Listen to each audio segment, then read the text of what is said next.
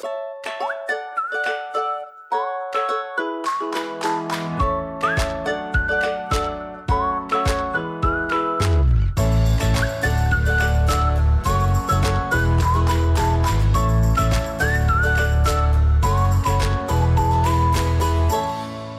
allemaal en welkom bij een nieuwe aflevering van de Wat ik wou dat ik wist podcast. De podcast waarin ik deel wat ik wel eerder had willen weten en verhalen vertel waar jij je hopelijk in herkent. Uh, de aflevering van deze week. Ik heb een storytime. Ik vind dit zelf altijd heerlijke video's om op YouTube te kijken. Dat er een bepaalde heftige situatie is en dat iemand dat dan tot in detail gaat uitleggen wat er dan precies is gebeurd. Uh, en ik ben uiteraard bij mezelf te raden gegaan wat voor dingen ik heb meegemaakt. Wat misschien wel een interessant verhaal is om met jullie te delen. Um, en ik heb wel eens een bijna doodervaring gehad. Ik was toen 10 à 11 jaar en het was op vakantie. En um, ja, ik denk daar heel soms nu nog wel eens aan terug. En vaak rond, deze, rond de vakantieperiode die nu ook weer aankomt. Dan denk ik wel eens terug aan die vakantie. En dan denk ik, holy shit, het had op dat moment ook gewoon allemaal klaar kunnen zijn geweest.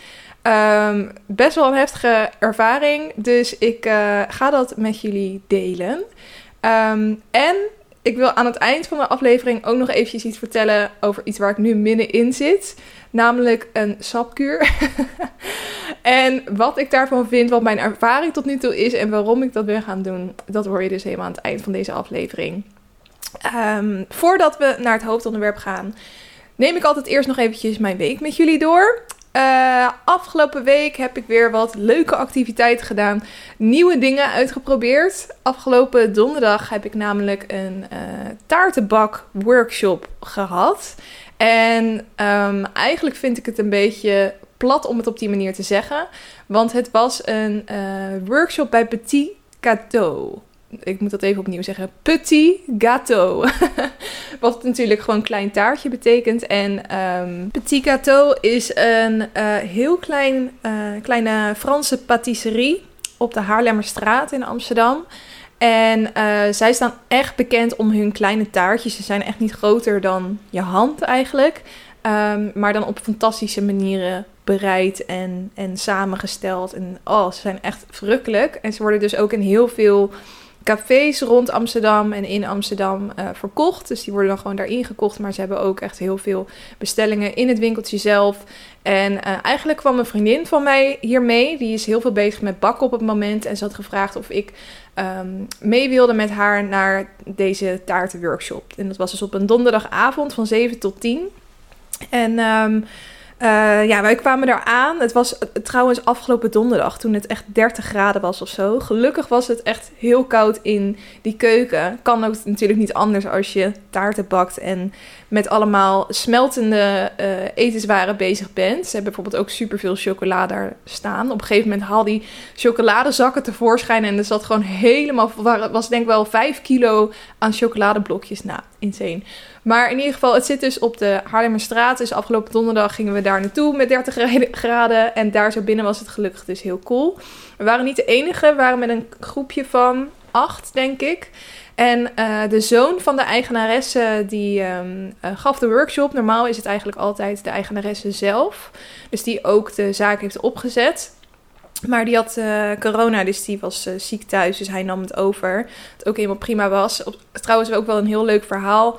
Uh, zijn moeder is dus Frans en zijn vader is Nederlands. En um, zij hebben dus ooit dit bakkerijtje opgezet in Frankrijk. Patisserie moet ik zeggen. Um, uiteindelijk zijn ze naar Nederland verhuisd. En toen hebben ze het dus hier opgezet. En het is eigenlijk direct heel succesvol geworden. En um, nou, die zoon die werkt dus ook in de bakkerij. Er zijn ook heel veel boeken uitgebracht... Um, en die zijn ook ontzettend populair. Dus uh, ja, het wel echt een hele toffe plek om zoiets te gaan doen. We gingen uh, vier verschillende taartjes maken. Eentje met custard en eentje met chocolade ganache en uh, eentje met amandel en allemaal verschillende. En um, soms dan waren er dan taakjes die we dan één voor één moesten uitvoeren. Dus er werd gewoon iemand uitgekozen en die mocht dat taakje dan uitvoeren terwijl de rest toekeek. Maar bijvoorbeeld het deeg maken, daar kregen we allemaal een klein beetje deeg wat we dan zelf konden maken en uitrollen en vormpjes van um, uh, uitknippen, hoe zeg je dat, eruit halen. en daar weer uh, taartbodems van maken. En het was echt een hele leuke avond. Het vloog eigenlijk voorbij. En ehm, toen hadden we dus die vier taartjes allemaal die we ook naar huis kregen. Dus het werd in een doos gedaan en dat weer in een, in een papieren zak. Dus het vriendinnetje en ik die fietsten aan het eind van de avond weer naar huis toe. En we hadden allebei aan ons stuur die taartjes zitten. En ik zei nog toen we op de fiets stapten van... Oh mijn god, als ik dit nu laat vallen... Dan, dan, ik weet niet eens wat ik dan doe. Dan ben ik echt zo zet. Nou, je raadt al wat gebeurde. Niet ik, maar dat vriendinnetje. Die, ze was met haar stuur fietsen. Ze was, waren met z'n tweeën naast elkaar aan het fietsen. En aan de linkerkant van het fietspad stonden ook heel veel fietsen. En aan de linkerkant hing ook dus ook haar tas met taartjes. Die kwam dus tegen het stuur aan van een fiets waar ze langs fietste. Die zak scheurt open en op het fietspad, die taartdoos, die valt open. Gelukkig vallen die taartjes nog niet op de weg. Ze zaten nog in het karton. Alleen natuurlijk, ja, ze zagen er niet meer uit. Het was echt zo zielig. En je weet ook niet wat je moet doen in zo'n situatie. Gewoon lachen en huilen tegelijk. Ze zei het ook zelf. Ik weet niet of ik nu moet lachen of moet huilen. Dus ik zei, nou lach dan maar. Want dan, uh, dat is het enige wat je kan doen in deze situatie eigenlijk. Um, maar goed, ik heb maar een foto van mijn uh, resultaat naar haar toegestuurd. Zodat ze nog een foto heeft. Want ze wilde thuis een foto maken van de taartjes. Maar ze zijn echt ontzettend lekker. Ik heb er al een paar uh, opgesmikkeld. En ze zijn echt top. En het is ook heel chill dat het zo'n van die kleine taartjes zijn. Ik heb ook het recept meegekregen namelijk. Dus ik kan het thuis nog een keer namaken. En dit krijgen we tenminste wel in dit huishouden op. Want mijn vriend die eet eigenlijk heel weinig zoete dingen. Ik ben echt een zoete kou. Maar het betekent dus ook als ik iets uh, zoets pakt, bijvoorbeeld een appeltaart, dat die gewoon niet helemaal uh, opkomt. En dan ben ik vaak weer net te laat met het invriezen ervan. En dan uh, vergaat hij toch een beetje en dat is een beetje zonde. Dus nou, dat was de taartworkshop. Maar ik heb ook nog een andere workshop gedaan. Namelijk de Charlotte Tilbury Masterclass. Hier heb ik al eerder over verteld dat ik dit heel graag wilde doen. Omdat ik die producten wilde uh, testen en wilde kijken welke ik fijn vond. Zodat ik ze op mijn verlanglijstje voor mijn verjaardag kon zetten. Toen was er voor mijn verjaardag helemaal geen plek meer. Toen ben ik nog naar eentje gegaan. Toen bleek dat ik me helemaal niet had ingeschreven. Dus toen werd ik weer weggestuurd. Dus uiteindelijk had ik toen een één op één sessie met iemand van de Bijenkorf ingepland. Waarbij we allerlei verschillende make-up producten uh, gingen uitproberen. En dat was ook heel leuk. Maar um, het vriendinnetje waardoor ik wist dat die Charlotte Tilbury masterclasses überhaupt bestonden. En die het ook eerder heeft gedaan. Die zei toen tegen mij van ja, toch jammer. Vind je, vind je het niet jammer dat je alsnog niet die Charlotte Tilbury masterclass gedaan, zou je hem niet alsnog uh, een keertje met mij willen doen. Dus dat was dan voor haar de tweede keer, voor mij de eerste keer. Dus ik was eigenlijk wel heel blij dat zij nog een keertje wilde. En afgelopen zaterdag zijn we dat gaan doen in, uh, in Utrecht. Um, en dat was ook heel erg leuk. Eerst nog gaan lunchen vooraf. En uh, daarna in de Bijenkorf dus die masterclass gedaan. We waren maar met z'n vieren, dus met nog twee andere meiden. Normaal word je volgens mij meegenomen naar een soort ruimte bovenin van medewerkers of zo. En nu werden we dus gewoon bij de Charlotte Tilbury Bali neergezet. Wat ook wel soort van weird is, want je zit naast het raam, eh, naast een van de drukste straten van Utrecht. Dus er lopen eigenlijk non-stop mensen voorbij die een beetje aan het kijken zijn hoe jij je make-up aan het doen bent. Um, maar misschien was er ook nog wel iets van weerspiegeling, want gelukkig bleef niet iedereen zeg maar bij het raam staren. Maar um, het is een heel leuk meisje die ons eigenlijk door heel het stappenplan heen nam. Dus van de skincare, want Paula, uh, ik wou zeggen Paula's Choice, oeh. Want Charlotte Tilbury die heeft ook heel veel skincare, dat wist ik nog niet. Um, dus gingen eerst make-up eraf halen en dan uh, gezicht reinigen en uh, dan um, moisturizen en daarna primen. En dan begonnen we met de foundation en de concealer en toen hebben we nog verschillende blushes uitgeprobeerd en bronzers en uh, hele mooie uh, ooglook hebben we gemaakt. En zij vertelde dan een beetje waar je welke kleur moest aanbrengen. En dan moest je het zelf een beetje blenden en zo. En um, nou, uiteindelijk was het echt super mooie look geworden. Dus ik was helemaal glam. Een vriendinnetje had gelukkig nog iets van een bruiloftfeest s'avonds. Dus die had nog een gelegenheid om naartoe te gaan. Ik had niks staan, dus ik liep daar echt zo naar buiten van woehoe. Maar thuis heb ik het dus gewoon weer afgehaald. Nadat ik foto's had gemaakt, dat wel. En wat ook wel leuk is, die uh, masterclass die kost 55 euro uit mijn hoofd. Maar je krijgt dat terug in shoptegoed. Dus we konden daarvoor ook een make-up product uitproberen. Uh, en, uh, of in ieder geval niet uitproberen, maar met die 55 euro, die je dan dus eigenlijk al voor de workshop hebt betaald, kan je dus ook een product halen van Charlotte Tilbury. Dus dat vond ik ook wel heel erg tof. Dus eigenlijk twee workshops gehad afgelopen week. Ehm, maar ik vind dat super leuk om nieuwe dingen te leren en uit te proberen. En eigenlijk zou ik dit gewoon uh, wekelijks moeten doen. Dat je elke week een andere workshop doet. Ehm, want dit, dit beviel me wel eigenlijk. Oké, laten we doorgaan naar het lekker loeren blokje. Waarin ik kijk wat de celebrities en BN'ers van deze wereld allemaal uitgespookt hebben. Nou, vers van de pers, voor mij tenminste. Ik neem dit op op uh, de dinsdag altijd. En er is net naar buiten gekomen dat Thomas en Merel van The Bachelor uit elkaar zijn. En het is niet echt een hele nette um, ja, hoe moet ik het zeggen? Hele net, net einde van de relatie geworden. Het heeft zich een beetje afgespeeld, het uitruzien op social media. Want um, Live of Yvonne had een uh, video geplaatst op haar Instagram. Waarin je ziet dat Thomas afgelopen weekend volgens mij aan het zoenen was met een andere meid. En um, ja, ze zei dus eigenlijk, die Yvonne, van... Weet je, ik weet niet meer om, maar volgens mij zijn er voor jou tien anderen voor Thomas. Dus uh, kijk eventjes uit met hem. En um, nou, niet heel veel later heeft Merel dus zelf een bericht geplaatst op uh, Instagram.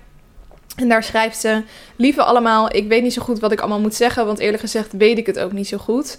Het voelt voor mij als een nachtmerrie waar ik niet uit wakker word en ik ga kapot. Thomas en ik zijn niet meer samen. Twee weken geleden zei Thomas dat hij niet meer kon, dat alles te veel was.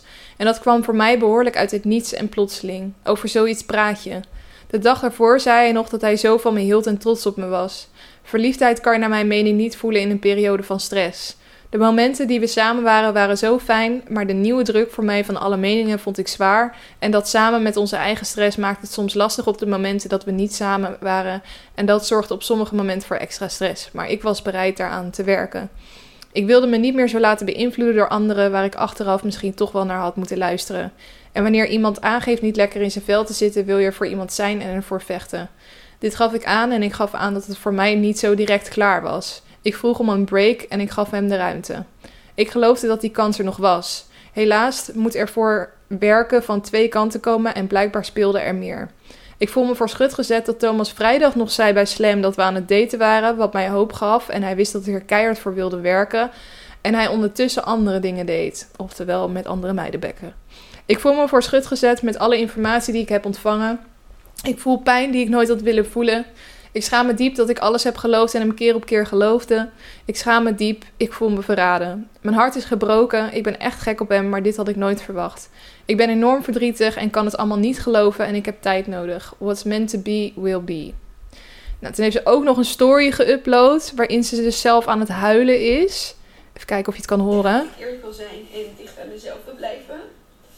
Um, dus ja, nu ben ik nu in het ziekenhuis um, kapot aan het gaan. En um, ik moet me gewoon focussen, want ik moet afstuderen. Dus ja, ik uh, ga het proberen. Dus ik hoop wel dat jullie me daarin de rust kunnen geven. want ja, ik heb gewoon support nodig. En, nou ja, goed. Daar is ze dus aan het janken.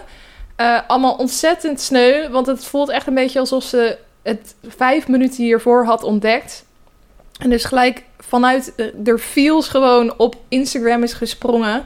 En ja, het, aan de ene kant snap ik het helemaal. Aan de andere kant had ik misschien toch eventjes, um, weet ik veel, met Thomas afgesproken. En dit uitgesproken met elkaar. En samen bedacht van oké, wat gaan we hier dan over naar buiten brengen? Want dit, het gaat namelijk nog verder. Want ja, Thomas die heeft natuurlijk die berichten gezien. Die denkt, ik moet hier iets mee, ik moet iets zeggen. Nou, heeft hij een uh, story geplaatst waarin hij zich richt aan Merel. Dan denk ik sowieso wel, nou ja, waarom app je dit niet? Maar anyway, het, is, het was al openbaar gemaakt, dus het moest ook openbaar, I guess. Lieve Merel, ik vind het heel rot dat het op deze manier heeft moeten verlopen. Ook een note to myself. We hebben ruim een half jaar met elkaar gedate, mooie tripjes beleefd, veel momenten samen gedeeld en enorm veel gelachen. Helaas lopen dingen soms anders dan dat je in eerste instantie voor ogen hebt. Twee weken geleden heb ik na een super fijne tijd, goed gesprekken, maar ook lastige momenten het besluit gemaakt er een punt achter te moeten zetten. Dit is nooit leuk. We wilden het nieuws samen naar buiten brengen op een door ons gekozen moment. Echter, gezien de huidige omstandigheden deel ik het op deze manier. Ik ben ontzettend dankbaar voor de afgelopen periode. We hebben een ontzettend mooi avontuur gehad. En je hebt een plekje in mijn hart. Ik gun je de wereld, liefst Thomas. Oké, Nou, uh, dan gaan we weer terug naar de Instagram van Merel. Want die heeft weer in haar stories hierop gereageerd. Ja, jongens, het is een soap. Even kijken. Waar staat het? Um, waarom krijg ik hierbij gevoelige inhoud? Oké, wacht. het is gevoelige inhoud, terwijl het is gewoon een tekstbericht. Oké, ja, ik wil doorgaan. Ik wil dit lezen. Oké, nou komt haar textuele bericht weer. We wilden het samen bekendmaken tussen quotetekens. Voor mij was het nog vechten voor ons, hopen op goedkomst. Het was dan voor jou klaar, maar voor mij niet en dat wist je. Er is niet gesproken over samen bekendmaken. Dit moet ik goed zeggen, sorry. Gisteravond zei Thomas dat alle roddels niet waar waren en dat we een moment moesten vinden om het bekend te maken. Ik zei toen dat ik nog hoop had, omdat we de break hadden. Ik had al die tijd en vanochtend nog hoop en ik kon niet geloven dat iemand zo snel opgaf. Ik voel me voor schut gezet. Ik ga het nu laten rusten. God damn. Nou ja, het is eigenlijk gewoon de typische Friends situatie. Zij dacht dat ze, op, dat ze een break hadden. En hij dacht dat hij het gewoon heel duidelijk uit had gemaakt met haar. En zo doet hij het nu ook overkomen op social media. Dat het dus in principe al uit was en dat ze dat samen naar buiten gingen brengen. Ja, dit is gewoon weer zo'n gevalletje van complete miscommunicatie. En ehm, natuurlijk ook Thomas' fout dat hij dus überhaupt gewoon zo dicht op een andere relatie met andere meiden gaat zoenen. Daar vind ik ook wat van. Maar ook om daarover te liegen tegen haar. En dan zie je dus dat dit soort shit gaat gebeuren. Het is gewoon gefilmd. En het komt gewoon op internet. En dan uh, shit hits a fan. Nou, oké. dat zijn Merel en Thomas. Ik vind het vooral heel zielig voor die Merel die in hele, deze hele media heisa zit. En dan ook nog... Uh, zo, nou, het is gewoon ontzettend aandoenlijk hoe ze zo aan het huilen is op haar Instagram. Um, maar goed, ik hoop dat het uh, snel beter met beide gaat. En um, ja, we gaan het zien. Dat waren dus Thomas en Merel uit The Bachelor. Um, zij zijn niet de enige die uh, wiens, wiens, nou ja, of je het vreemdgaan wil noemen bij uh, Thomas en Merel, dat, dat, dat, dat is aan jou. Maar bij Waylon en Bibi was het wel overduidelijk vreemdgaan. Daar heb ik het in de aflevering van vorige week al over gehad. Uh, ook weer naar buiten gebracht door Live of Yvonne. En um, ja, zij bleken dus wel uit elkaar te of, uh, bij elkaar te willen blijven. Want Bibi had op vaderdag een paar stories geüpload waarin ze hem dan heel lelijk... Ja, ze had dan hele lelijke foto's van hem op de op stories gezet. En dat was dan de payback of zo. Oftewel, um, we gaan er gewoon nog mee verder met onze relatie. En um, Waylon, die is nu voor het eerst voor de camera verschenen. Stond ergens op een rode loper of zo... Maar toen uh, hebben de media natuurlijk ook wel gevraagd naar wat er tussen Bibi en Waylon heeft afgespeeld. Of in ieder geval wat de gevolgen daarvan zijn. En in dat interview zegt hij eigenlijk uh, van ja, nee, uh, we gaan het samen oplossen. Ik heb mijn statement al, gedaan online en we gaan samen kijken hoe we hier uitkomen, bla bla bla. En daarna wordt hij ook nog gevraagd of hij op vakantie gaat. En dan zegt hij ja, we gaan dit jaar, we gaan dit jaar vakantie naar Scandinavië waarschijnlijk. Daar zijn we ons nu aan in het verdiepen, bla bla bla. Um, te vroegen ook nog naar van... Uh, want hij had natuurlijk zo'n post op Instagram geplaatst met... Wat stond er nou? Ik, ik ben een lul of iets in die trant met een heel verhaal over hoe kut hij was als persoon. Dat hij, haar, dat hij dit Bibi had aangedaan. En die post had hij uiteindelijk weer verwijderd. Dus er werd ook nog gevraagd, waarom heb je die post verwijderd? En toen zei hij, vervuiling is nooit leuk. Oftewel, hij vond het gewoon niet zo mooi staan. Hij dacht, hè, uh, laat het vooral maar gaan over al die dingen waar ik zo goed in ben. En wat ik voor goed persoon ben. En niet die fout die ik heb gemaakt. Dus dat heeft hij gewoon weer verwijderd. Want ja, hè, Bibi had hem toch al een soort van vergeven. Dus, oké, dat over Waylon en Bibi. Um, dan nog iemand die onder vuur is komen te liggen door Yvonne. Namelijk Robert ten Brink. Er waren heel veel DM's bij Yvonne binnengekomen over Robert en Brink en het feit dat hij een lul blijkt te zijn. Of in ieder geval, um, nou ja, gewoon niet zo heel erg aardig voor de fans en voor mensen om zich heen. Uh, verhalen als dat iemand met hem op de foto wilde en dat hij dat niet wilde. Of dat hij dan um, voor uh, uh, zijn programma, dat hij dan naar, naar het buitenland ging vliegen. En dan ging hij zelf met een privévliegtuig en dan ging hij dus niet bij de deelnemers zitten. Dat hij de buurman niet eens gedag zei als hij ergens liep. Gewoon heel veel van dat soort verhalen, dat hij gewoon een beetje een hork is. Ehm, dus het is niet dat hij nou is vreemd gegaan of whatever, de, heftigere dingen. Maar het had wel een behoorlijke situatieschets of persoonlijkheidsschets eigenlijk van Robert en Brink, die niet heel erg positief was. En ehm, ik zat dus ook uh, uh, op de Instagram stories van Yvonne te kijken. En die was blijkbaar naar een event geweest waar Robert en Brink dus ook aanwezig was. En toen stond ze in zijn buurt. Dus ze zagen elkaar, dus ze moesten wel een soort van een gesprek met elkaar beginnen. En um, toen heeft zij dus ook hem gevraagd van joh, uh, wat vond je ervan dat je zo werd uitgelicht uh, op mijn Instagram? Ja, wel heel heftig. En iedereen die ik spreek, die begint er direct over. En ik had niet verwacht dat het zo'n grote impact zou hebben. Bla bla bla bla bla. Ja, oké. En ja, hoe herken je jezelf erin? Of ze zeiden, ja, weet je, ik, ik ben gewoon zo'n perfectionist. Ik leef echt voor de programma's die ik maak. En misschien ga ik daar soms wel iets, uh, iets te ver in. Dat ik dan toch te weinig rekening hou met, uh, met andere mensen. Maar dat doe ik echt puur vanuit passie voor mijn werk. En uh, niet expres om mensen pijn te doen. Nou ja, een beetje op die manier. Dus ik vond dat wel een grappig einde van deze situatie, zeg maar. En tot slot het laatste wat ik nog wil bespreken in het Lekker Huren blokje is uh, dat er een nieuw Love Island seizoen aankomt. Een Nederlands slash Belgisch seizoen. En dat start uh, op 11 juli, dus dat is al bijna. En er doen weer 12 singles mee en het is op Videoland te zien. Nou moet ik zeggen dat ik de Nederlandse seizoenen altijd wat minder leuk vind om naar te kijken. Ik heb ook de Nederlandse seizoenen niet allemaal gezien, terwijl ik alle buitenlandse seizoenen wel heb gezien. En wat ik ook een beetje jammer vind, is dat op dit moment Love Island UK ook bezig is. En dat wordt dus in de UK uitgezonden. Um, en waar ik heel erg op hoopte, is dat we eens een keertje live mee konden doen. Of in ieder geval mee konden kijken met uh, Love Island UK. Dus dat ze dat op Videoland zouden zetten. En daarvan elke dag een nieuwe aflevering. Want um, op TikTok krijg ik dus ook heel veel TikTok-video's te zien. Die gaan over Love Island UK. En dan wil ik het wel kijken, maar aan de andere kant ook niet. Want het is, zijn allemaal spoilers voor het seizoen, wat waarschijnlijk dus nog op Videoland gaat komen.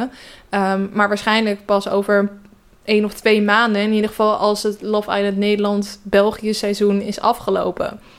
Dus daar moet ik dan nog op wachten. En toen dacht ik, ga ik het dan downloaden of zo vanuit de UK? Maar dat vind ik dan ook weer net eventjes een stapje te ver.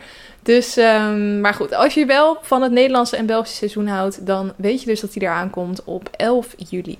Dan gaan we door naar het Lekker Leven blokje, waarin ik allerlei tips geef om jouw leven leuker en lekkerder te maken. Ik wil beginnen met een kijktip, uh, namelijk de halftime show documentaire van J-Lo, van Jennifer Lopez, die nu op Netflix staat. En um, volgens mij het Beyoncé dat destijds ook gedaan. Die heb ik toen ook gekeken. En dat vond ik echt heel leuk. En ik dacht, gaat het zo leuk zijn of gaat het zo interessant zijn als die van Beyoncé? Want kom op, het is wel Beyoncé.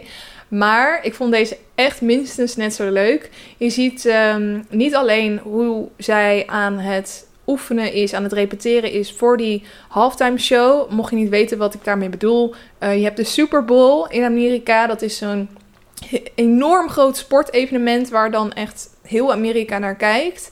En um, in de halftime, dus in de pauze tussen de twee helften, is er altijd een optreden van een grote artiest. En dat duurt echt 20 minuten of zo. Dus um, ja, voor artiesten is dit gewoon best wel een ding als je gevraagd wordt om die halftime show te doen. En Jennifer Lopez die was er dus voor gevraagd samen met Shakira.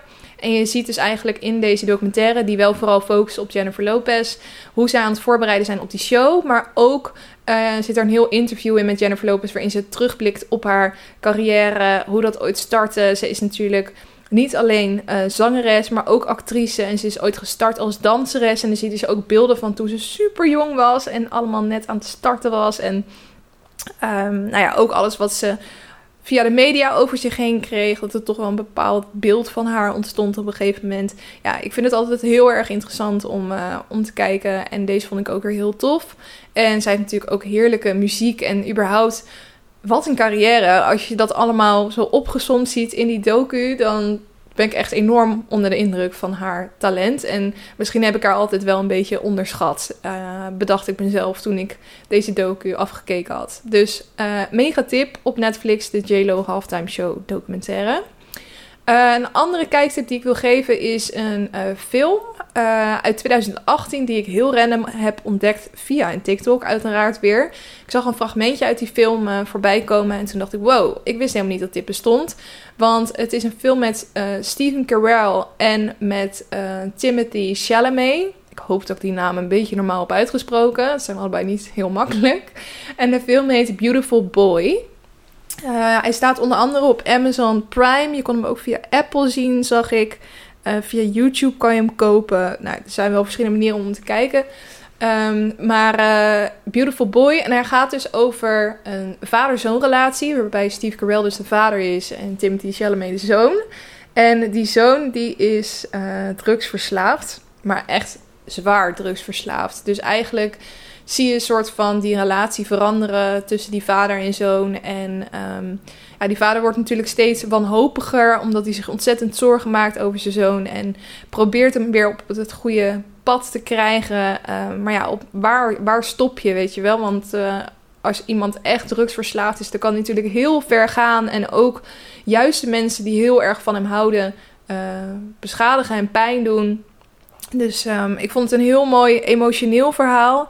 En aan het eind van de film kwam ik er ook nog achter dat dit dus gebaseerd is, of ja, ja, het is bijna letterlijk overgenomen van uh, bestaande mensen. Dus je ziet dan ook de vader en de zoon waar het om gaat. En um, ik heb die daarna ook nog opgezocht online. En um, ja, dat maakt het nog sterker, zo'n verhaal. Het eindigde ook met een hele mooie boodschap over dat dit eigenlijk de nummer één doodsoorzaak is in Amerika. Um, onder jongeren tot 30 jaar of zo, iets, iets in die trant. Maar uh, dat er dus ontzettend veel mensen doodgaan aan deze ziekte, zo noemen ze het ook echt. Um, aan de drugsverslaving en uh, vooral een meth-drugsverslaving, die natuurlijk echt het heftigste is misschien wel van allemaal. En dat mensen daar zo gewoon niet meer uit kunnen komen. Uh, wordt ook aangestipt in die film dat um, de, de afkeerklinieken die er zijn eigenlijk helemaal niet gebouwd zijn op een metverslaving. Omdat dat dus nog eigenlijk een level up is. En dat het uh, bijna niet te doen is om daarvan af te kicken. Dus hele heftige docu wel. Maar, uh, of sorry, het is geen documentaire, het is echt een film. Een uh, hele heftige film, maar wel zeker de moeite waard om te kijken. Dus Beautiful Boy heet die. En tot slot wil ik afsluiten met uh, twee kooptips. En die gaan uiteraard over de Charlotte Tilbury producten. Want ik heb weer wat nieuwe producten uit kunnen proberen. Waar ik best wel van onder de indruk was. Dus uh, mocht je van make-up houden, dan zijn deze voor jou. Ik uh, heb onder andere een mascara uitgeprobeerd. Alles was dus van de Pillow Talk lijn. Mocht je iets, jou dat iets zeggen. maar dit is dus de Pillow Talk Push-Up Lashes Mascara. Uh, en wat er bijzonder aan was, is dat het niet in de kleur zwart was, maar in de kleur Dream Pop, zo heet het. En dat was een soort kersenrode kleur. En ik heb uh, best wel lichte ogen, uh, blauw-grijsachtig. En dat meisje die de masterclass gaf, die zei van, joh, eigenlijk moet je deze echt uitproberen, want dat staat super mooi bij jouw ogen. En toen had ik het opgedaan en het was heel apart. Het liet je ogen echt super erg spreken. En um, je zag ook niet, het is nog steeds best wel een donkere kleur. Dus het is niet dat je op gewoon lichte wimpers hebt. Dus het heeft nog steeds wel dat dramatische effect, maar gewoon iets natuurlijker. En um, het haalt gewoon echt de kleur van je ogen omhoog. Dus ik vond dat super tof. Um, en de ik mocht natuurlijk maar één product kiezen, want het zijn best wel dure producten van Charlotte Tilbury, die ik dan mee kon nemen voor de prijs die ik had. Uh, er was ook een oogschaduwpalet wat we hebben gebruikt. En die wil ik ook tippen. En die heb ik dus ook mee naar huis genomen. En dat is de Pillow Talk Dreams Luxury Palette. Blijkbaar was er ook een Pillow Talk Dreams palet. Um, daar zitten dus ook hele mooie uh, kleurtjes in die iets meer naturel zijn. En de Pillow Talk Dreams Luxury Palette, die heeft dus iets donkerdere kleurtjes. Maar wel al die uh, rozige kleurtjes waar Charlotte Tilbury onbekend staat. Gewoon hele warme, um, sprekende kleuren. En dat heb ik ook wel gemerkt, dat een beetje dat warme, rozige kleuren op mijn uh, ogen, dat het heel mooi staat bij mijn ogen eigenlijk.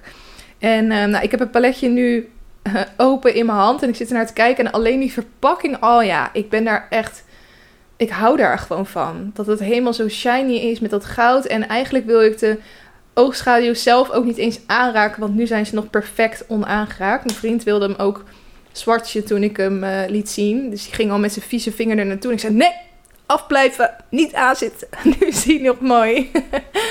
maar uiteindelijk ga ik hem natuurlijk wel gebruiken. Zou zonde zijn van dat geld als ik hem dan niet ga gebruiken.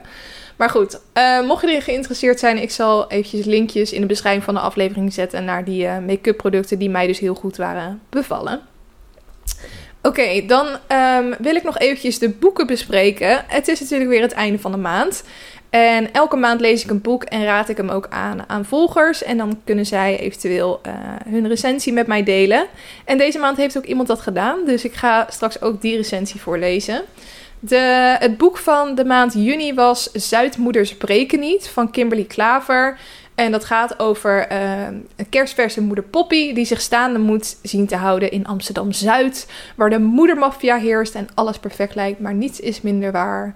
Als Poppy na haar wereldreis dolverliefd en zwanger bij chefkok Alex in Amsterdam-Zuid komt wonen en blijken daar eigen regels te gelden. De wereld van schone schijn, botox, roddels en rijkdom staat ver af van haar spreide spirituele opvoeding. Na de geboorte van hun zoontje Wolf is de roze kraamwolk ver te zoeken en verandert Zuid in een mijnenveld waar de moedermafia heerst en altijd meekijkt. Ondertussen komt het liefdadigheidsevenement van het jaar waarbij Alex een belangrijke rol heeft steeds dichterbij. Zal Poppy zich staande houden? Nou, dat is dus het boek dat ik heb gelezen. En om eerst eventjes mijn eigen recensie te geven. Ik vond het echt een, uh, een leuk boek om te lezen. Ik vond het heel vermakelijk. Um, maar wel een beetje ja, oppervlakkig. Het is niet echt een enorm hoogdravend boek. Maar dat is eigenlijk ook niet echt wat ik, uh, wat ik ervan had verwacht.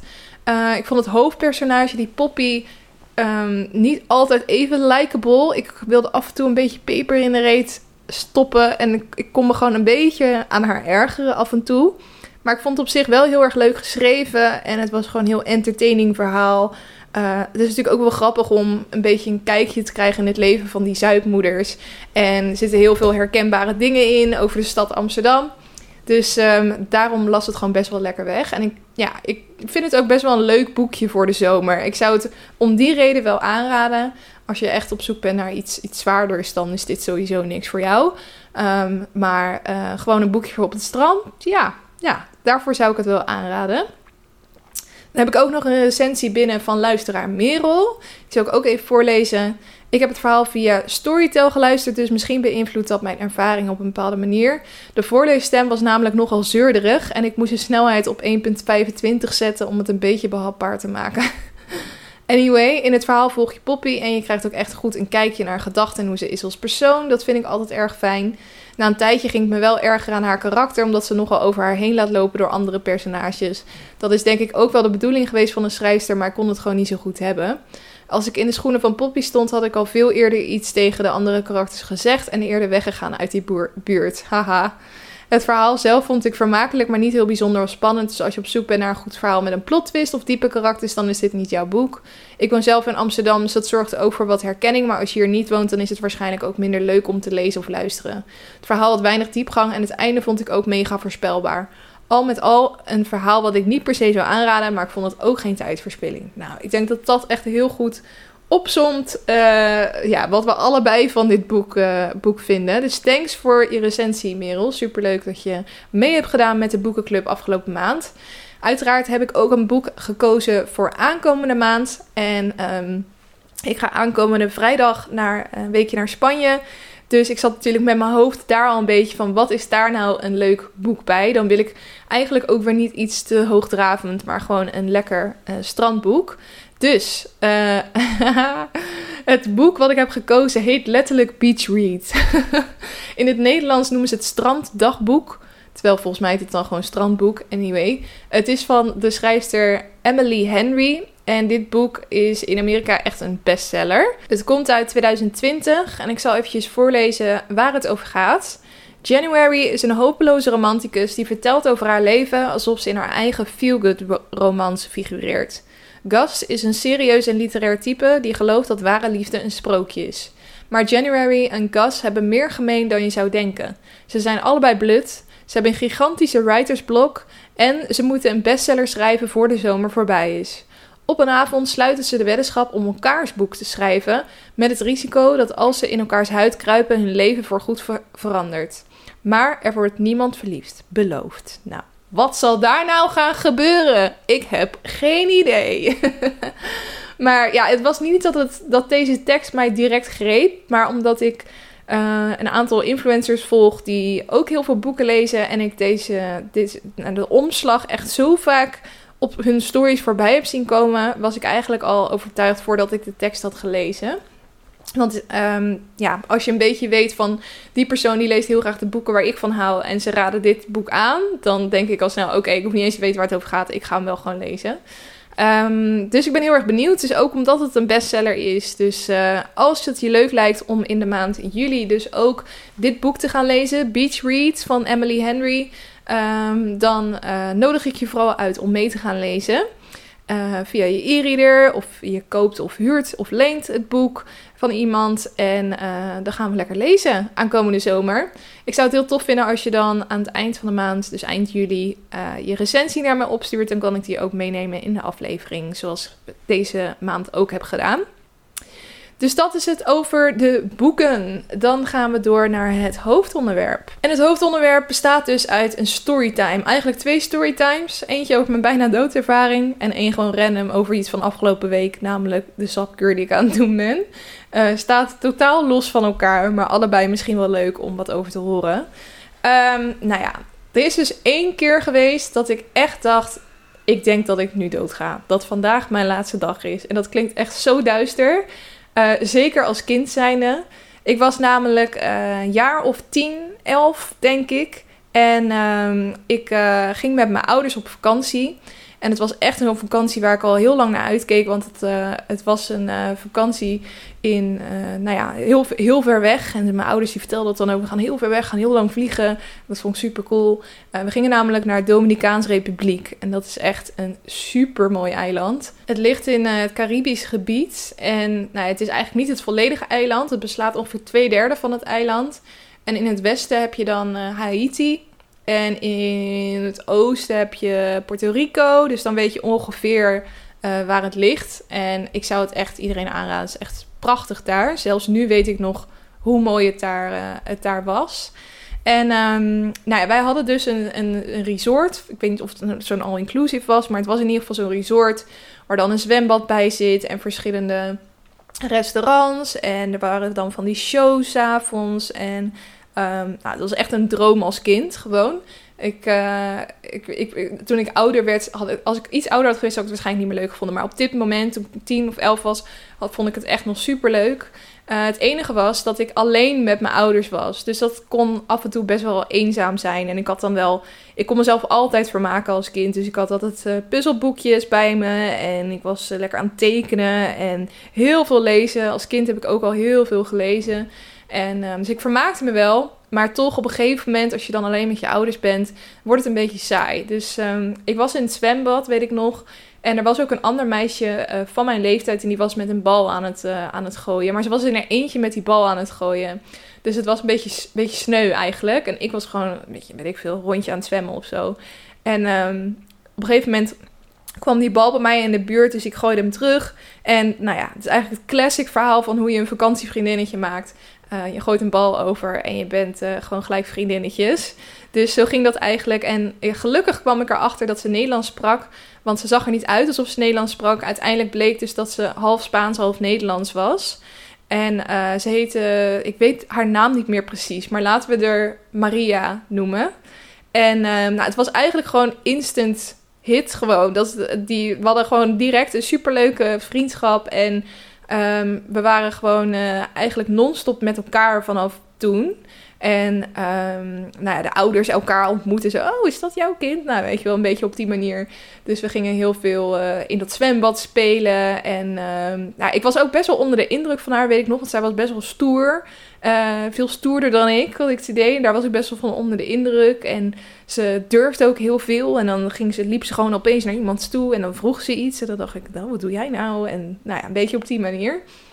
Maar goed, we gingen dus veel afspreken. S'avonds ook veel afgesproken. Samen naar de kinder, kinderdisco. Maar dan toch weg, want dan vonden we ons toch te oud daarvoor. En hadden samen onze haren laten invlechten. We gingen dan samen meedoen met het animatieteam, uh, et cetera, et cetera.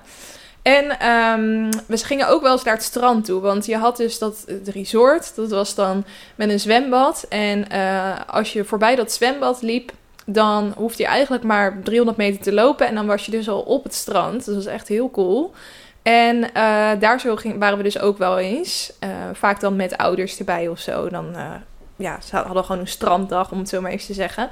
En wat heel interessant was op dat strand, was... Nou, ten eerste werden heel veel watersporten gedaan daar zo. Dus je had altijd wel iets te zien. Maar verderop in zee lag er ook een, een wrakschip. Het was echt een enorm schip wat dus uh, deels nog, alleen de voorkant die stak nog zo uh, naar boven. En het was echt zo'n zo'n oldschool houten schip. Het leek bijna alsof het er zo was neergelegd. Uh, nu ik erover nadenk, acht ik die kans eigenlijk groter dan dat er daadwerkelijk soort van piraten daar gestrand zijn. Um, maar het was voor ons iets heel magisch. Dat daar zo, zo dat, dat, dat, dat, ja, dat schip daar zo gewoon lag. En hij leek ook best wel dichtbij.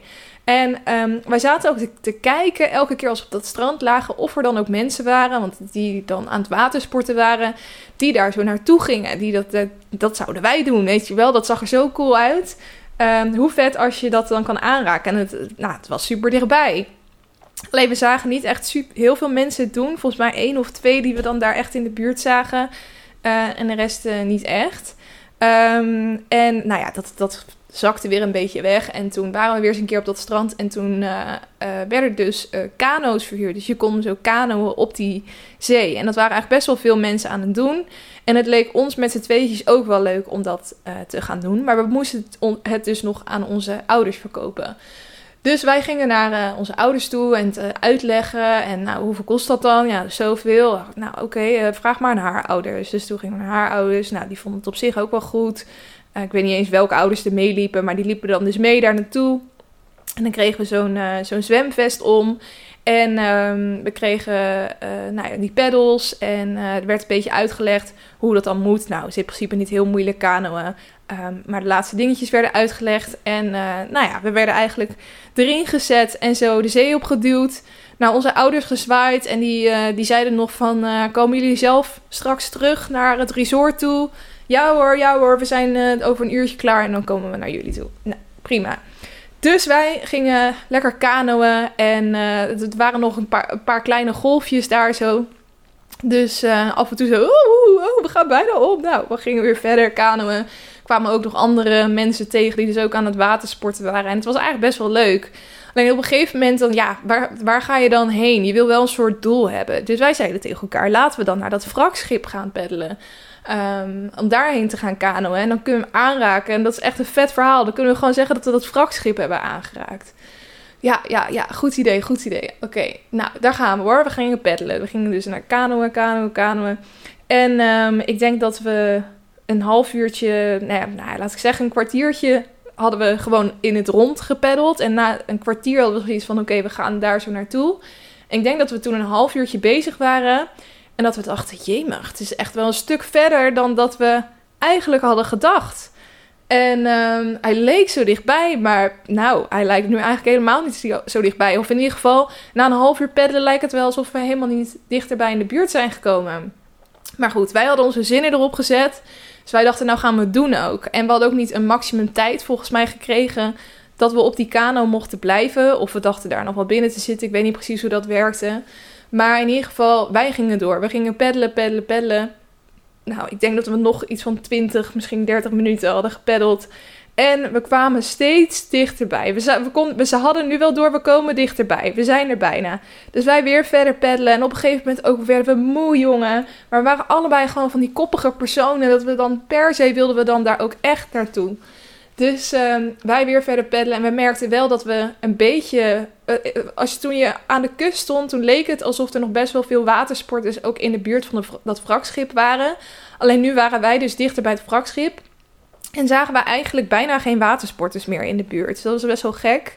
En um, we merkten ook dat de zee wat ruwer werd. Dat die iets meer golven had. Omdat je natuurlijk ook verder op zee zat. Dus um, uh, ja, dat, dat, maar goed, wij dachten wij gaan gewoon door. Uh, alleen het werd wel steeds lastiger om een soort van jezelf recht te houden terwijl je nog in, tegen die golven in aan het peddelen was. Dus op een gegeven moment, toen um, werd het eigenlijk best wel zwaar. En uh, werden die golven steeds hoger. En toen merkte ik wel van, oh, dit wordt een beetje tricky. Want hij ging steeds meer heen en weer, die kano. En uh, het meisje die, eh, waarmee ik was, Maria, die uh, werd ook een beetje moe. En die zei van, nou, moeten we anders niet gewoon omdraaien? Heeft het nog wel zin? En uh, het wordt nou wel een beetje gevaarlijk hier op zee. En op het moment dat we eigenlijk zoiets hadden van, ja, oké, misschien moeten we er maar mee kappen en teruggaan, komt er een enorme golf aan. En die slaat die kano om. Wij denken, kut. Nou ja, oké, we hebben wel um, reddingsvesten aan. Dus daar zo hang je in principe prima in. En het geluk daar zo is, is dat de zee echt uh, super helder blauw is. Dus je kon gewoon naar je voeten kijken. Daar was ik iets, dat was iets waar ik al heel erg blij mee was. Dat je gewoon kon zien wat er onder je was. En, uh, maar we zagen wel dat het heel diep was. Je kon je niet ergens op afzetten of zo. Dus uh, wij wilden die kano weer rechtop zetten. Alleen wat er gebeurt met een kano is dat hij zich, in ieder geval dat was bij ons het geval, dat op het moment dat hij omgedraaid is en de, de onderkant dus bovenop ligt, dan is het de zitjes waar je in zat, dat ligt dan dus op het water. En dat was soort van vacuüm gezogen aan dat water. Want wat wij ook deden, en nou ja, je bent 10, 11, dus je hebt niet superveel kracht, maar toch wel iets van kracht. We kregen hem gewoon niet omgedraaid. We bleven het maar proberen om om te draaien. En dan was het weer 3, 2, 1, duwen. 3, 2, 1, duwen. En we kregen het maar niet voor elkaar. En ik denk dat we, nou, toen dachten we van, weet je wat, misschien um, moeten we naar iets rustiger gebied. Want die, die golven die sloegen er ook nog overheen. Dus het hielp gewoon niet echt. Dus wij uh, allebei een pedal in de hand en ons lichaam soort van over die uh, omgedraaide kano uh, heen gelegd. En maar met z'n voeten spartelen om wat dichter bij de kust te komen. En nou, dan waren we iets dichter bij de kust. En dan zeiden we oké, dan gaan we het nu opnieuw proberen. 1, 2, 3, duwen. Nou, kregen hem maar niet op zijn goede kant. En uh, zelfs al hadden we hem op de goede kant gekregen, hoe kom je er dan in godsnaam ook in? Daar hadden we zelf nog niet eens over nagedacht. Dus, um, en we beseften op dat punt ook wel van, holy shit, we zijn toch wel erg ver van de kust af. En wij probeerden toen hulp te zoeken. Wij dachten, nou, er waren toch allemaal watersporters hier in de buurt. Nou, die waren dus opeens nergens meer te bekennen. Wij roepen naar mensen.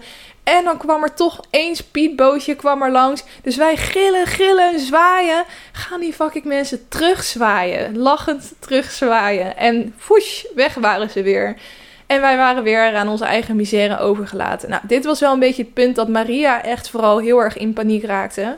En um, die zei, oh, dit gaat ons nooit lukken. Um, kijk hoe ver we van de kust zijn. Dit is verschrikkelijk.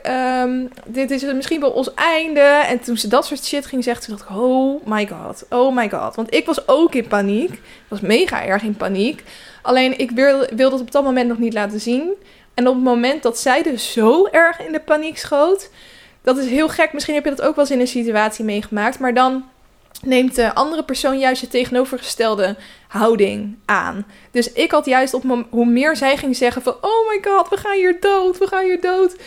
Had ik steeds meer zoiets van nee, nee, we gaan hier zo uitkomen. Uh, dit is alleen eventjes een tegenslag. Mensen die gaan ons zo zien, die gaan ons helpen. En um, zover is het niet naar de kust. Dus ik, ik probeerde alleen maar dat soort dingen te herhalen en te herhalen. Maar zij had echt tranen rolden over de wangen heen. Hoe langer het duurde, want ik denk dat we op dat moment misschien al drie uur op zee waren of zo.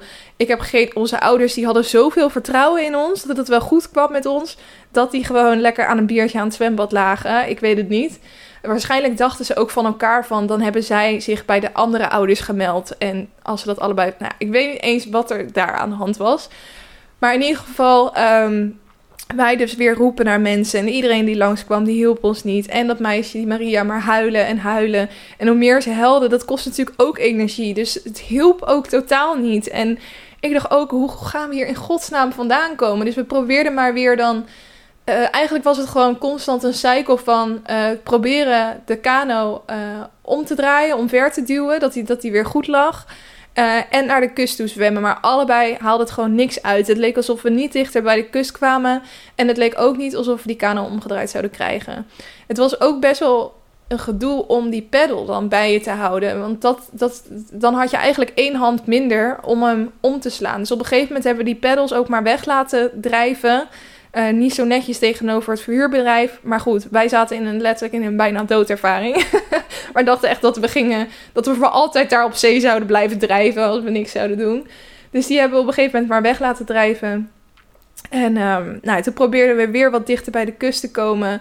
En uh, op een gegeven moment hadden we dan wel van dat koraal onder onze voeten. Dus we wisten, we komen iets dichter bij de kust. Want we hebben iets, voelen we on onder onze voeten. Maar we haalden ons ook compleet open aan dat koraal. Want dat is heel onregelmatig. Dus het steekt natuurlijk, sommige stukken steken wat meer naar boven uit. Maar het is niet dat je echt grond onder je voeten had. Het waren gewoon van die uitsteeksels. Dus elke keer als je flink wilde trappen naar de kust, dan trapte je tegen dat koraal en haalde je voet weer open. Dus het was echt dramatisch. En um, ja, ik, ik wist gewoon ook echt even niet wat ik met die Maria aan moest. Het was ook gewoon heel vaak stil. En dan hoorde ik alleen maar.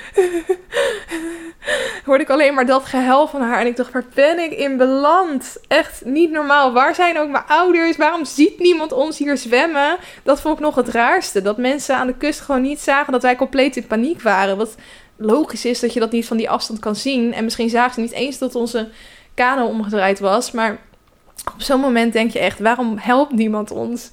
En um, op een gegeven moment toen uh, waren we wel wat dichter bij de kust. Uh, in de zin dat wij ook echt de mens, wat als je zo ver weg bent dan de mensen op de kust, aan de kust, het zijn gewoon stipjes, weet je wel. Je ziet niet eens echt dat het mensen zijn. En op een gegeven moment waren we wat dichterbij, compleet afgedreven natuurlijk, helemaal aan de andere kant waren we. Maar zagen we wel dat er mensen liepen op het strand. Ze dachten, oké, als wij daar mensen kunnen zien, dan kunnen ze ons misschien ook wel zien. Dus wij ondertussen zwaaien en roepen. En nou ja, er gebeurde helemaal niks aan de kust. Dus wij nog maar weer meer zwemmen naar de kust. En op een gegeven moment ook maar elke keer tussenpauzes nemen. Dan lieten we ons, dan hadden we gewoon geen energie meer in onze benen. En maar ja, dan voor ons gevoel dreven we dan wel weer verder de zee op. Dus je moest eigenlijk wel blijven zwemmen om tegen die stroming uh, in te gaan. En um, uh, nou, toen kwamen we dus iets dichterbij. En toen op een gegeven moment bij weer zwaaien en roepen, zwaaien, roepen. En toen zagen we dat er wat mensen op de kust, die waren opgestaan en die waren tegen elkaar aan het praten, aan het schreeuwen en aan het kijken. En toen hadden we opeens contact. Toen was er één iemand naar ons aan het zwaaien. En wij terugzwaaien en help, we roepen uh, in hoeverre ze dat konden horen. En toen doken er twee mannen het water in. En die waren echt als een gek naar ons aan het zwemmen.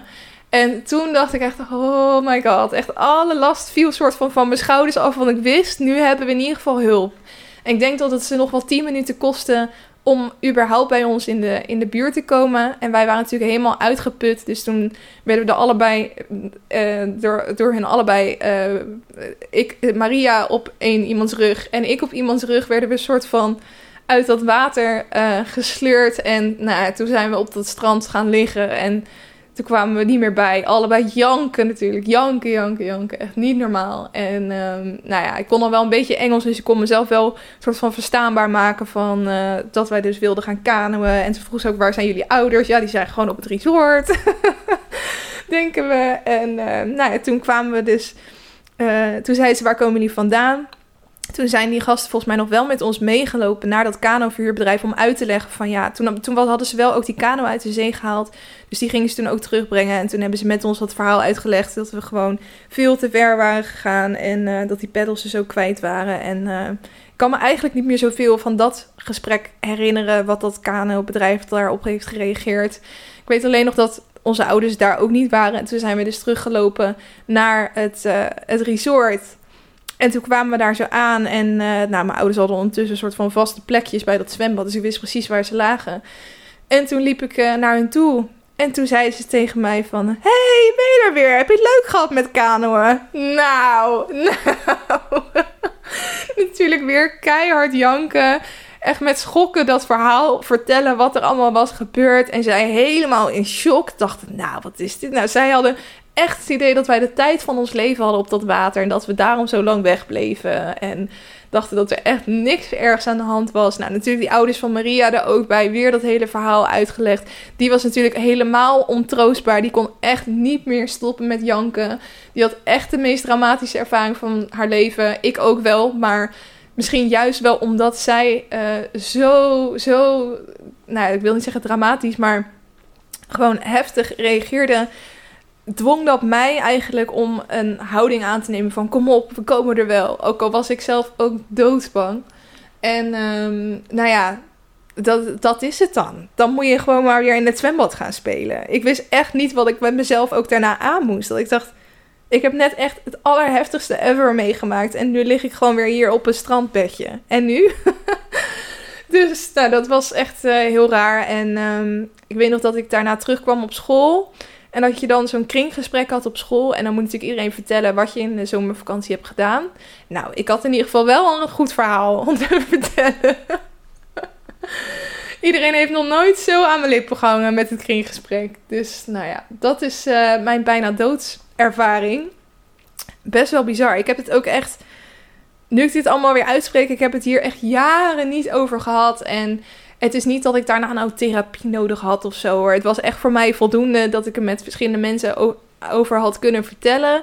En daarmee heb ik het gewoon ook allemaal verwerkt. Dus het heeft voor de rest geen invloed gehad op de rest van mijn leven of whatever. Maar um, het is wel gek dat, dat zulke heftige dingen kunnen gebeuren. En dat je het daarna gewoon ook jarenlang kan vergeten of er niet over kan praten. En dan op zo'n moment als dit, als je het dan weer allemaal vertelt, dan denk je, jezus, dat is toch eigenlijk best wel intens.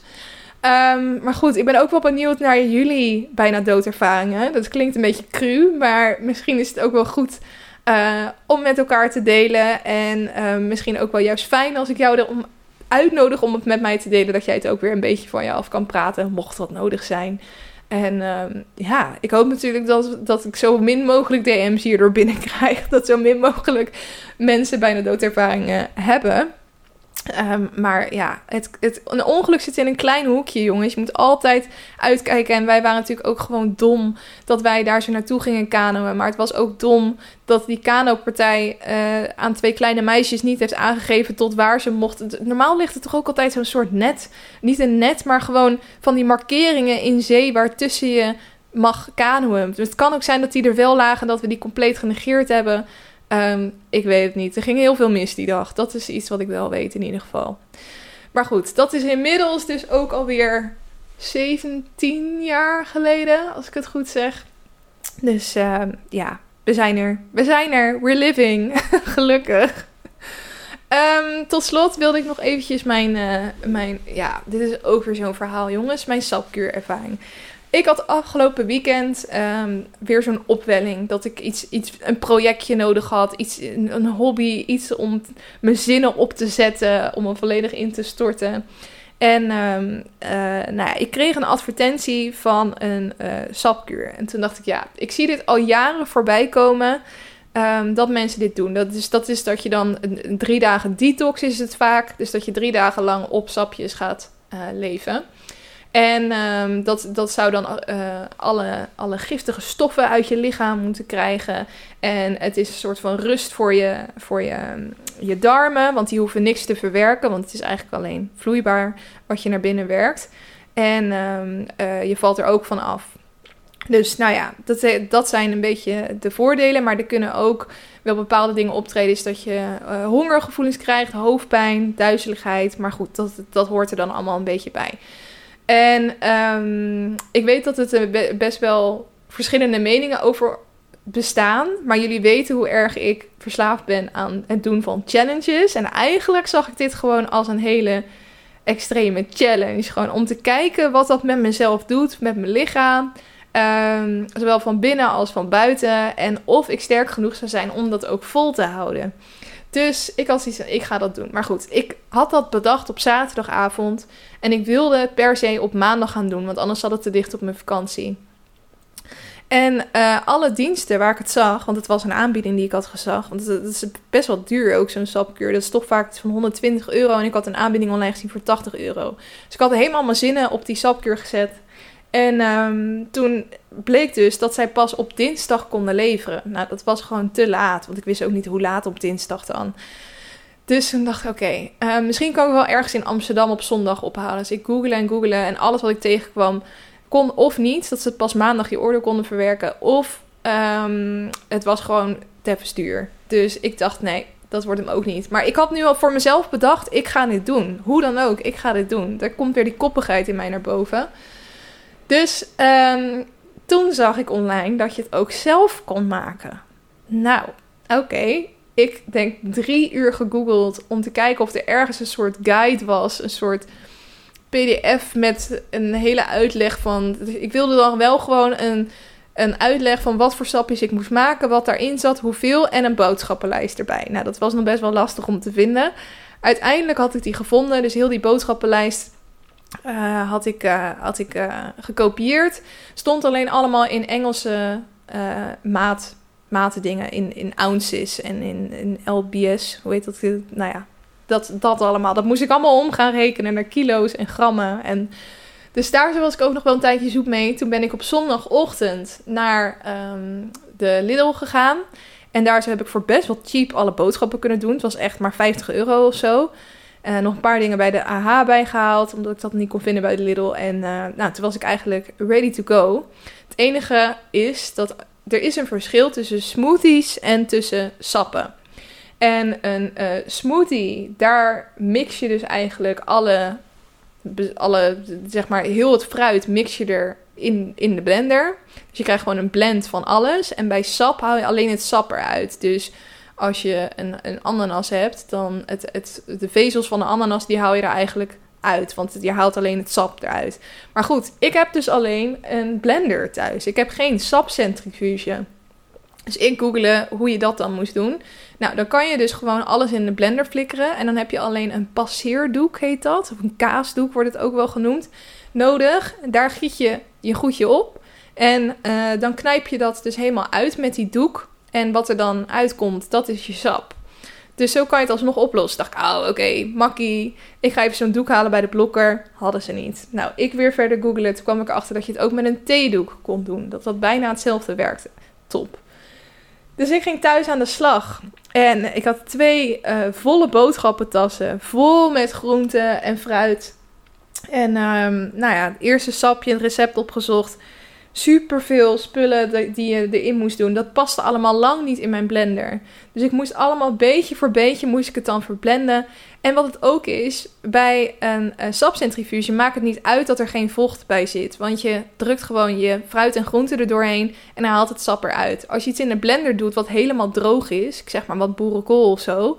Ja, dan gaat er niks gebeuren als je die blender aanzet. Dan hooguit in een paar stukjes. Maar het is niet dat je dan smoothie-achtige consistentie krijgt. Dus dat was al een uitdaging. Dus ik was aan de weer gegaan met een, uh, zo'n voedselformaler. Met een, uh, een, een, een zo'n ding waar je soep mee maakt. Echt al, al mijn keukenapparatuur lag in de keuken. En overal lagen stukjes fruit en groenten. En die ik op verschillende manieren al proberen te vermalen. Uiteindelijk, na anderhalf uur, had ik mijn eerste smoothie mengsel klaar. En toen moest ik het dus nog gaan uitpersen in die theedoek. Maar dat kan ook maar alleen in delen. Want ik, ik maakte het dus voor zowel mijn vriend als mij. En ik had iets van 200, iets van meer dan 2 liter van dat sap nodig. Voor drie dagen, keer twee.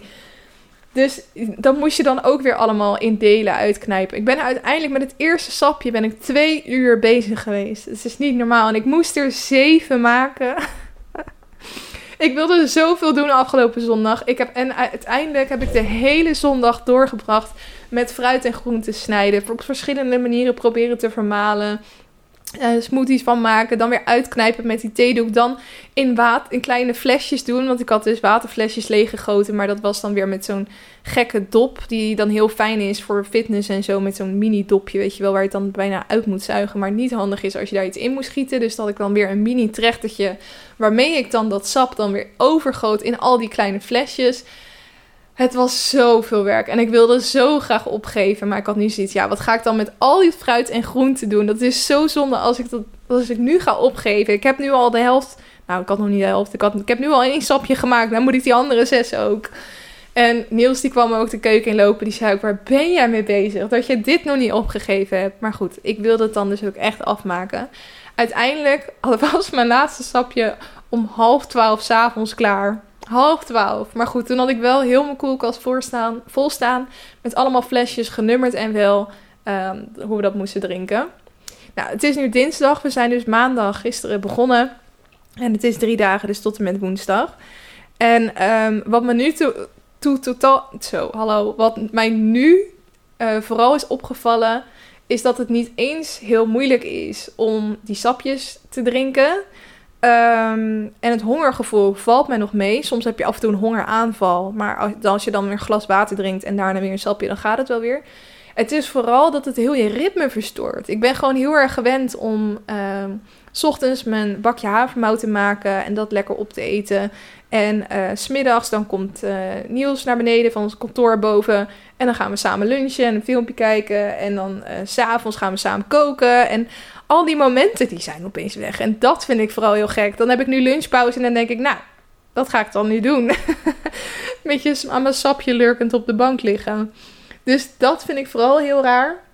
En um, ik heb wel ook ondervonden. Ondertussen ben ik natuurlijk een beetje gaan googlen om wat meer te leren over een sapkuur. Had ik misschien ervoor moeten doen, hè? Maar hè, ik was nou toch al begonnen. Um, en ik ben daar wat meer onderzoeken over gaan opzoeken. En ook echt wetenschappelijke onderzoeken. En er blijkt dus niet echt bewijs te zijn dat uh, het daadwerkelijk giftige stoffen uit je lichaam haalt. Of dat het goed is voor je darmen om een breek te krijgen. Um, dat is eigenlijk allemaal compleet overbodig. En er stond zelfs in sommige onderzoeken dat het doen van een sapkuur gevaarlijk kan zijn. Um, omdat het je leven kan beïnvloeden. Maar dat, dat, waren wel allemaal van die dingen. Als je in extreme mate zo'n kuur zou doen, op de lange termijn is het gewoon heel erg slecht voor je lichaam. Maar in principe, met drie dagen uh, kan het niet super veel kwaad. Alleen het feit dat je hoofdpijn krijgt, duizelig wordt, dat, dat leidt er eigenlijk natuurlijk gewoon. Dat zegt eigenlijk gewoon dat je te weinig goede voedingsstoffen binnen in je lichaam krijgt, waar, uh, die je lichaam wel nodig heeft. Dus um, toen kwam ik er eigenlijk achter dat dit, dat is het hele detoxkuur is gewoon een beetje een verouderd concept. En de artikelen die ik over tegenkwam, die waren ook allemaal best wel oud. Vroeger werd dit wel echt gezien als iets waar je lichaam heel veel aan heeft. Um, het gekke vind ik dan nog wel dat in heel veel uh, van die hippe, coole sapwinkels in Amsterdam, zoals Juice Brothers, wordt het nog echt super veel verkocht, zo'n detoxkuur. Alleen hoe meer ik erover op ben gaan zoeken, hoe meer ik eigenlijk denk: had ik dit moeten doen? Ja, ik weet het niet zo goed. Maar ik heb nu wel ook zoiets. Ik ben er nu al aan begonnen. En ik zie het ook nog steeds als een challenge: van wat doet het nou eigenlijk met je lichaam? En ik wil dan ook wel de full experience nu ik er al middenin zit. Dus ik ga hem afmaken. Uh, ik voel me voor zover ook nog heel erg goed. Ik heb nauwelijks last gehad van hoofdpijn of van duizeligheid. Ik voel me vooral vandaag eigenlijk super fit op een of andere manier. Ik heb ook super lekker geslapen. Echt allemaal dingen die ik totaal niet had verwacht. Dus um, so far so good. Dus ik heb nu ook niet zoiets. Stel dat ik nou echt mega last zou krijgen, dan zou ik misschien ook denken: ja, kap er nou gewoon mee, Kelly. Dit is echt niet per se goed voor je lichaam. Mijn vriend heeft al wel zoiets gehad van ja, zeker toen ik die dingen had voorgelezen. Um, dat er dus niet echt wetenschappelijk bewijs is dat het voordelig is voor je lichaam. Die had wel uh, zoiets van ja, uh, ik vind het ook een beetje bullshit eigenlijk. En je moet er gewoon wat kunnen eten. Dus die heeft gewoon gisteren kaasbroodje op en een tosti. En hij drinkt die sapjes er gewoon bij. Wat denk ik ook prima is. En um, ik, uh, I'm staying strong. Ik ga het volhouden tot het bittere eind. Nee, in ieder geval, voor zover ik me gewoon goed voel, uh, ga ik het wel gewoon volhouden. Het liefst tot, uh, tot morgenavond dus. En donderdag kan ik dan weer eten. En we hebben ook um, uh, een filmpje van hoe we eruit zien gemaakt. En onszelf gewogen voordat we hierin gaan starten. Dus ik ben ook wel heel erg benieuwd wat het verschil daarbij gaat zijn. Dus ja, uh, ik zou dit niet aan iedereen aanraden om te doen. Uh, sterker nog, doe het vooral lekker niet. En uh, vooral ga het niet zelf maken. Alsjeblieft, ga niet zelf je eigen zelfkuur maken. Want ik heb echt de zondag van hel gehad. Gewoon, het was echt verschrikkelijk. En um, dat zou ik vooral niemand aanraden om te doen. Maar ik dacht, ik deel toch al eventjes mijn sapkuurervaring... Um, terwijl ik hem nog niet af heb. Want ik zou het eigenlijk logischer vinden om volgende week een aflevering over te maken. Maar um, zoals ik al zei, ben ik vanaf aankomende vrijdag een weekje op vakantie. Uh, de week daarna moet ik heel veel werken. De week daarna ben ik weer op vakantie. Dan moet ik weer heel veel werken. Dus het gaat me eigenlijk aankomende maand ook niet lukken om uh, een podcastaflevering te maken. Dus um, vandaar dat ik nu alvast mijn, uh, mijn hele sapkuuravontuur uh, met jullie deel. En dat ruimt. En um, ja, dus bij deze ook een aankondiging dat er aankomende maand dus geen nieuwe podcastafleveringen gaan komen. En de eerstvolgende aflevering uh, die online komt, is dan op woensdag 3 augustus. Dus dan ben ik er weer. Um, ik hoop dat je het leuk vond om naar deze aflevering te luisteren. Uh, een beetje verschillende kanten ging het op. Van bijna doodervaring naar mijn sapkuurervaring. Maar uh, hopelijk was het entertaining voor jou. En als je jouw verhaal nog wilt delen, uh, doe dat dan vooral via mijn Instagram. Uh, wat ik wou dat ik wist, podcast. Uh, ook als je ervaring hebt met sapkuren. Dat vind ik ook wel interessant. Dus thanks voor het luisteren. ik wens je nou, een hele fijne zomer. Ik, zie je deze, ik hoor je deze zomer. Jij hoort mij deze zomer nog wel. Maar na aankomende maand niet. Dus als je nog op vakantie gaat, heel veel plezier. En dan spreek ik je op woensdag 3 augustus weer. Tot dan. Doei doei.